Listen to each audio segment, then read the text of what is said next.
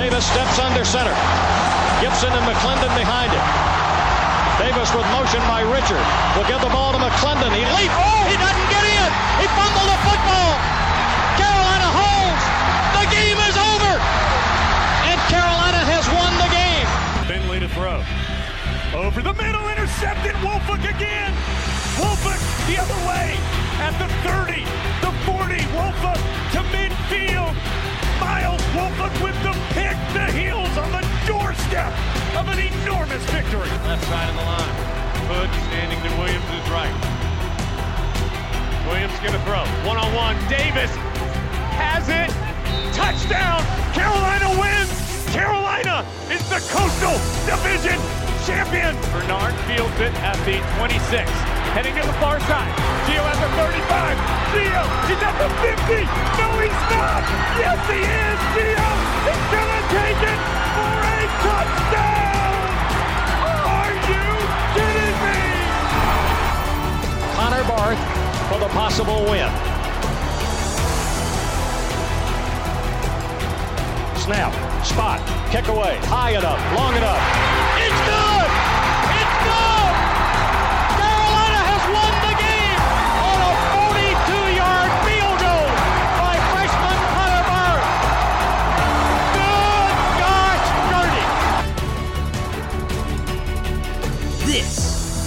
Heel Tough Blog Podcast. Hey guys, and welcome in to another edition of the Heel Tough Blog Podcast. It's Anthony Pagnotta with you guys as always, and today we are joined by Devin Jackson, a writer and contributor for Blue Chip Scouting, uh, the Downtown Sports Network, as well as Steeler Depot. He's a guy that is locked in on the NFL draft. And uh, we're here to talk to him about uh, some Tar Heel guys that are going to be getting drafted in this upcoming draft. Uh, this is the first time in a while where uh, Carolina has felt really good about it, their chances to put a pretty decent amount of guys into the draft. And today we're going to go through uh, some of those guys. And first of all, Devin, I want to start by asking you how you're doing uh, with everything that's been going on with COVID 19. Is your family staying healthy and safe during this time? Yeah, yeah, they are staying uh, safe and healthy at this time, um, and you know, just taking it day by day. Really, you know, it's a, virus is we're almost nearing a year since everything has been shut down. So at this point, just trying to you know continue to stay positive, take it one day at a time, and you know, hopefully uh, within the next few months, maybe by the summer, uh, and, and maybe by the end of the summer, we'll kind of get back to normalcy and, and be able to like do things like going to games and uh, you know going out in public and, and whatnot. So hopefully we're starting to get back to that point. But uh, yeah, everyone in my family staying safe and healthy. Uh, I'm I'm doing so as well. So uh, thanks for having me on today. I'm, I'm definitely excited to talk uh, some North Carolina uh, prospects, especially for this 2021 NFL draft. Yeah, well, that's great to hear, man, and we're excited to have you on too. Uh, Carolina's got some guys that uh, I think are going to be able uh, to make some impacts uh, at the NFL level and probably do it pretty soon as well. You know, two guys were down at the Senior Bowl this past week. Uh, I'll ask you first about the guy that I think most people think is going to go a little bit higher on draft boards uh, than probably just about any other prospect. he didn't really have the greatest week down there, um, only participated in two practices and then unfortunately was out for the final practice did not play in the game either due to tweaking something uh, in one of his legs is what we uh, what the report said. But you know what is your thought on on Chazz Surratt? I think he's a really interesting prospect because I think there are some limitations with them um, but I think that's something that is kind of expected for a guy that came over from the offensive side of the ball and really just had a ton of success at Carolina playing off of instincts in his two seasons there. Yeah, he's definitely one of the more interesting prospects in this draft class, uh, simply because he, he's a former quarterback that's now playing linebacker. So, first thing that you know stands out to him when you look at him on tape uh, is his instincts. You know, he, he plays with incredible instincts and, and someone that kind of understands what the offense is doing in terms of schemes, uh, in terms of route combinations, and uh, just being able to read the play. So uh, for him, it, it, definitely stands out that he's able to be one of those instinctual linebackers, uh, can kind of anticipate when things are coming, and you know, just watching him, you know, from the beginning of the season to over the course of the season, uh, he continued to get comfortable. Because, uh, like we said, he's only been playing linebacker for, uh, I believe, it's only his second season playing linebacker. So uh, it's definitely been interesting to see him kind of grow as a player. Because obviously, you know, the athleticism is there. You know, he is a has the ability to diagnose screens and uh, use his speed uh, to sniff out plays. So you know, he's someone that I think will probably be a, a high draft pick, like you said. Um, I'm thinking probably on, in that second, third round area, uh, area, especially. And the thing that's, like I said, exciting about him is that he is still a relatively young player for the position. Mm-hmm. So obviously, you know, you, you got he's in the mix with guys like Micah Parsons, Jeremiah Owusu-Koramoah from Notre Dame, Zaven Collins, uh, Nick Bolton. So he, he's in kind of in that mix. But I think, you know, obviously when you're taking him, you're taking a, a player that, you know, still has a lot to grow. And the NFL likes those type of players that, you know, has a lot of upside. And, and he definitely does. You know, um, his coverage, I think, compared to some of the other linebackers in this class, is is up there. You know, with, with some of the best. So I think he's a, really talented player. I think, you know, he'll uh, continue to grow, you know, in the position and, and someone that, uh, you know, teams will definitely want on this team, especially in the second round. Well, one of the guys that shined down in Mobile was Michael Carter. You know, this is a guy that really, in his time at Carolina, you could see the growth year in and year out from him. And I think that Javonte Williams is the guy that's going to get a lot of talk in this draft when you talk about Tar Heel running backs, and it's definitely justified. Javonte uh, is probably one of the more complete backs that there there is in this draft class. But when you look at Michael Carter, how much do you think he helped himself with his performance down in Mobile this past week? I think he continued to solidify that he's uh, one of the premier running backs in this class. Um, he showcase his ability to have that patience in the hole, uh, able to pass protect. I think that's one of his biggest traits that kind of separates him even from his own teammate Javonte Williams. While Williams is kind of the the more powerful, uh, you know, kind of explosive and, and makes those wild plays. Michael Carter is just a consistent back on the down to down basis. You know, he's someone that uh, he makes quick, decisive decisions in, in the hole when he's running the ball. And you know, in the Senior Bowl game, he had a he had a couple of nice runs where he showcased that patience and sudden acceleration.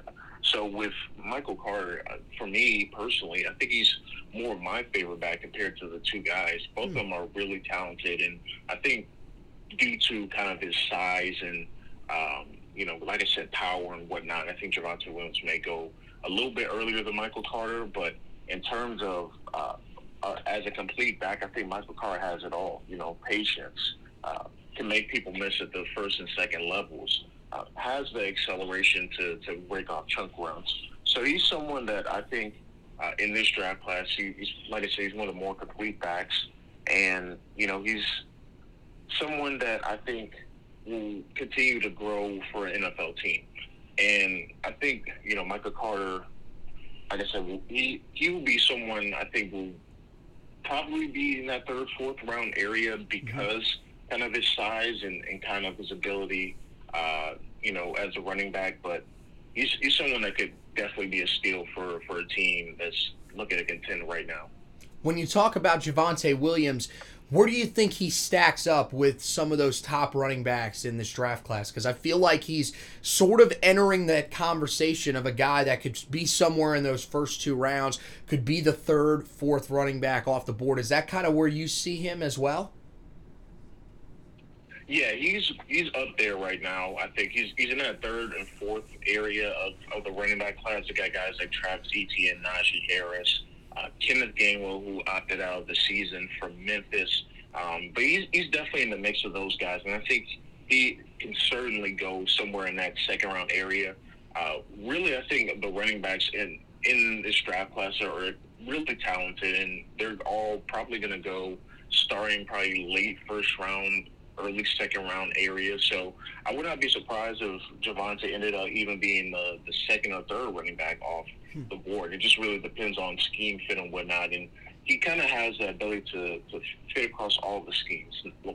Like while you know he like I talked about earlier, he, he possesses a, a, powerful running style, mm-hmm. um, you know, with elite athleticism, and you know his speed. I think will kind of be off the charts in terms of when it's time for a pro day and, and whatnot.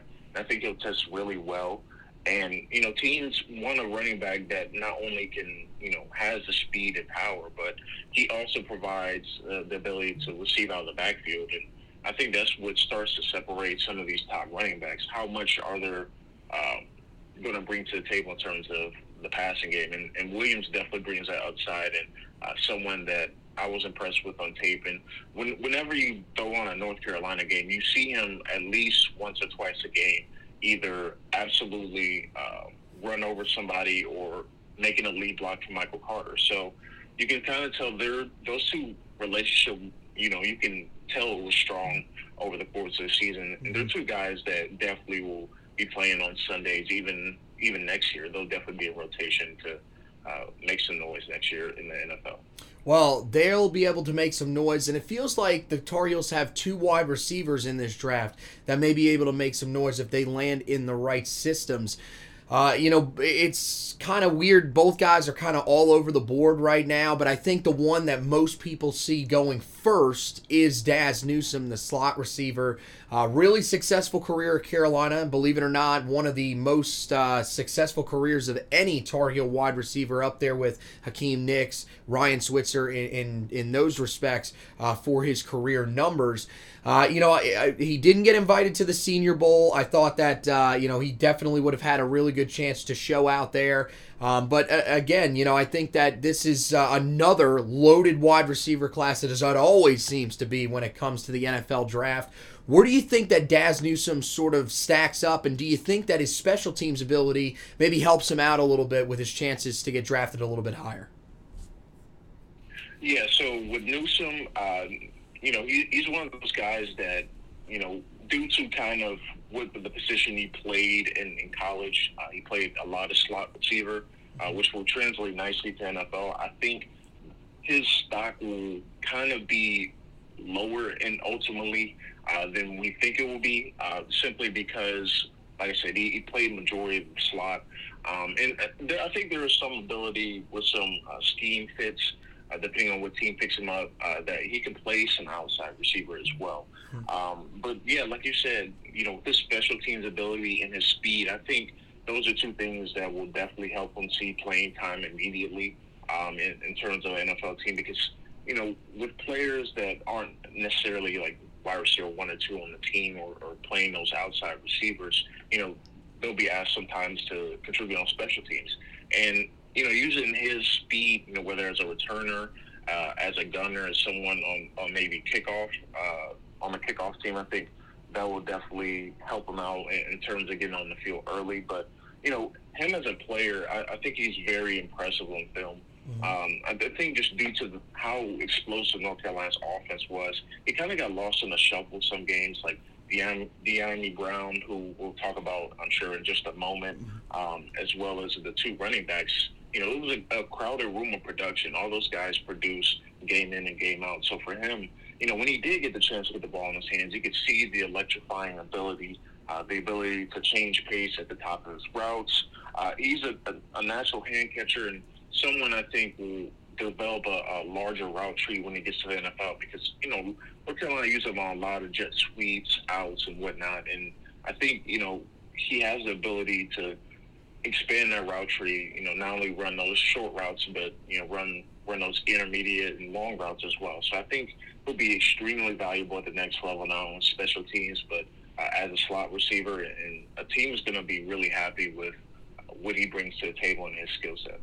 I think uh, you know another guy that teams are going to be really excited with what he brings to the table. It might take him a little bit of time when he originally gets uh, to the NFL level, but I really, really like the potential that Dyami Brown showed in his final two years at Carolina. I thought he was extremely productive. He's one of the more interesting players uh, I think, uh, you know, when it comes to just the offensive numbers and, and really just the role that he had in Carolina's offense in his final two seasons, I feel like, you know, a lot of people really just look at him as a deep threat, but this guy I think showed as a senior or uh, as a junior, excuse me, uh, that he was more than that. He could get the ball in his hands, do some things after the catch, and I think really showed that he can be a little bit of a more complete receiver uh, when it comes to the next level. You know, when you look at Dyami Brown, where do you see him sort of fitting in in this wide receiver draft class? I mean, I think it's probably safe to say that he's a day three pick, but where do you see him fitting? And, and, and is there a spot maybe that you look at him going, maybe a team that you look at him going to where you think he could have a lot of success?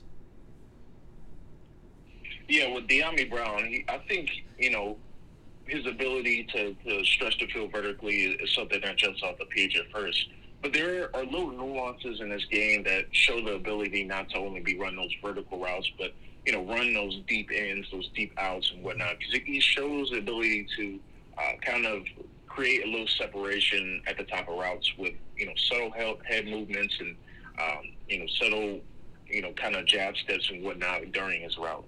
So with Dyami Brown, I think he's someone that um, will I think maybe he will go earlier than day three, and obviously, I think testing will be hmm. important, especially for both these receivers. But for him, I think he could fit into one of those teams. Like I, I could see kind of the thing that will kind of scare me as an NFL fan is see him go to like somebody like the Chiefs or you know one of those high power offenses where he could kind of be that X receiver or you know kind of that outside receiver that not only stretches the field vertically but can can do a little bit of everything, like kind of play a Sammy Rock, Watkins role. That's kind of what I envision with him. That you know he starts off as a deep threat for an NFL team, but as he gets into camp and he learns more of the offense, he's able to expand this route tree and be a more uh, a player that affects the game not only uh, with the deep shots but over the middle of the field and, and getting the ball in his hands to lend him uh, make you know yards after a catch.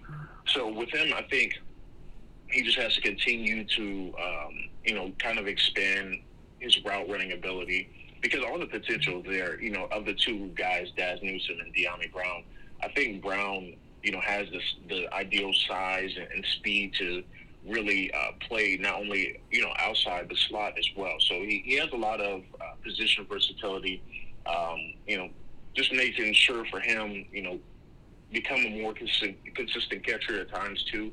I think that you know sometimes he is a body catcher, which allows you know for drops and whatnot. But in terms of just overall player, I think um, I'm thinking of teams like you know the Chiefs, the Saints, someone that he can can come in, not necessarily be the number one guy, but be one of the options and develop. You know, not only the, the deep threat ability, but someone that to be dependable on down to down basis, moving the chains, um, and, and just explosive with the ball in his hand. So I'm, I'm excited for what he can bring to the table for an NFL team. I think, you know, both of the receivers are going to be immediate contributors at the next level. Really, all of these guys are, are probably going to be immediate contributors in my mind. You know, Chazz Surratt's going to need some, uh, obviously, development, but I think he can make an impact from day one. The two running backs, because they're solid in pass protection. I think they'll see the field earlier than than some others would in, in terms of running backs, and then the two receivers. I'm, I'm just impressed with both of them and, and what they're what they bring to the table for an NFL team. So hopefully we, we get to see these guys, you know, make it contribute contributions from day one, and they definitely have the talent to do so. That is Devin Jackson, writer and contributor for Blue Chip Sports Scouting, Downtown Sports Network, and Steeler Depot. Hey, man, thanks for joining us. Uh, that was fantastic. I really appreciate you stopping by with us uh, to talk about these draft prospects. I feel like, uh, yeah, this is the first time in a while that we've said here heading into an NFL draft and said to ourselves, uh, we got some guys that are probably going to go relatively high on draft boards, and as you mentioned, there's a chance for uh, just about every one of these guys to contribute right away at the next level. They're going to be some really exciting guys to follow uh, on and the next step of their career whenever they get to the next level and whoever they land with. But uh, hey, man, thanks for stopping by with us. You do a great job covering the NFL draft, uh, everything uh, you know that that goes around with that, and you know it's definitely been a, a weird you know last couple of years with the draft. Uh, still going to be strange not having the NFL scouting combine, but uh, it, it's still in a very exciting time of year, and we're glad that you're here uh, to carry us through. Where can uh, people check out your stuff uh, when it comes to the NFL draft? Yeah, thank you so much, Anthony, for, for having me on today. But yeah, you can follow me on Twitter at real D underscore Jackson. A lot of my scouting work is at bluechipscouting.com um, under under our articles tab, so you can find uh, a number of my work there.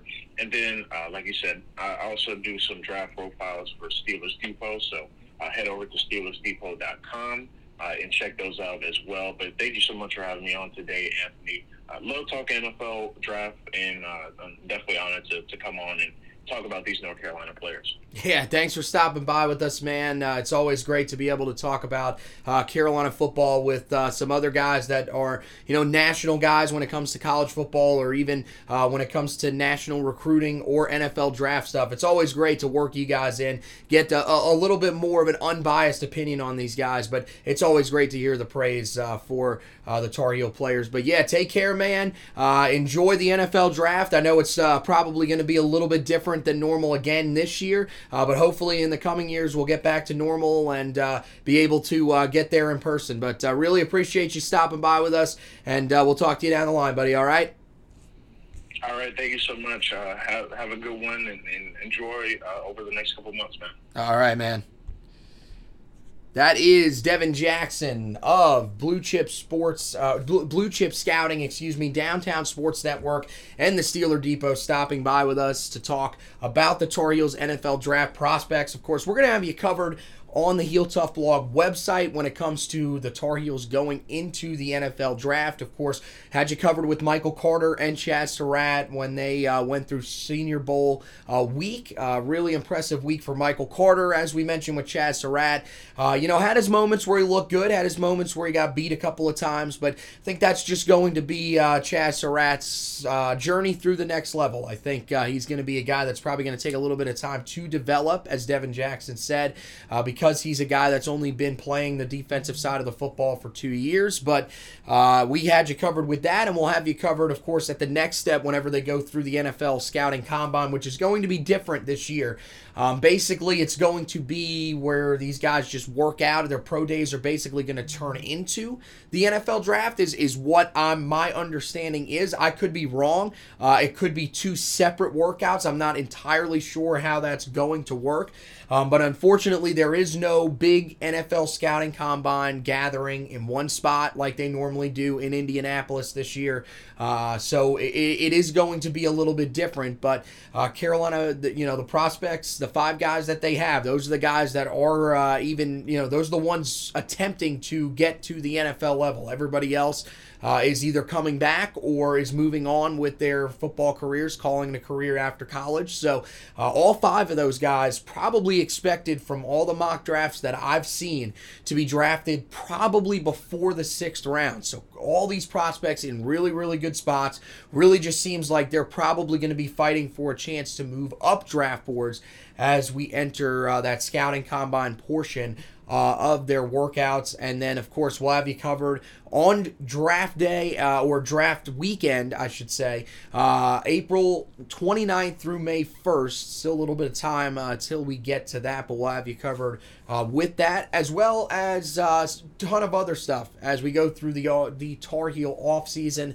Of course, the Tar Heels are entering into uh, you know, a little bit of downtime here before they get ready for spring ball, but we have you, we'll have you covered. We've had you covered over the past couple of weeks uh, with everything that's been going on. Uh, great, you know, great couple of articles on the website. Of course, Larry Porter being hired back. You guys can go and check that out. We have our weekly storylines that we've been putting out uh, every week. Uh, that'll catch you up on any of the storylines around the Tar Heel program that you may have missed. So uh, make sure that you guys are keeping an eye out for that. And then, of course, recruiting wise, we just had National Signing Day, so make sure that you guys go back and check out all of the coverage from Dontae Balfour's commitment. Uh, we have a breakdown of his commitment, uh, what he means for this Tar Heel class, as he is the final piece of a 19 person class. And uh, we officially turn our attention now to the 2022 class, another loaded class uh, that the Tar Heels are hoping they can pluck from, uh, especially in the state of Virginia, which they have done so far. Three commitments in the class already,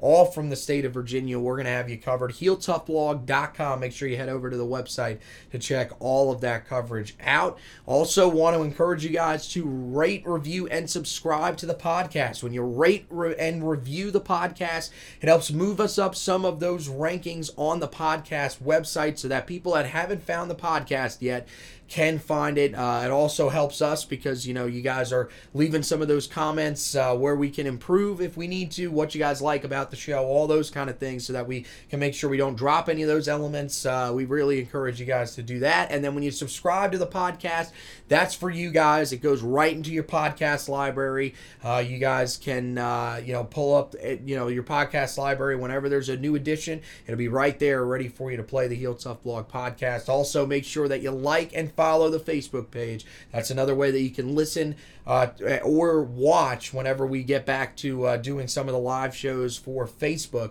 Um, you, you can check those out on, on that Facebook page. And that's also where you can find all of the articles that are posted on there uh, whenever they go uh, live initially. You guys can check that out on the Facebook page, Heel Tough Blog on Facebook. So that wraps up for this edition of the podcast. Want to thank Devin Jackson for stopping by with us. Want to thank you guys for watching and listening. And as always, go Tar Heels!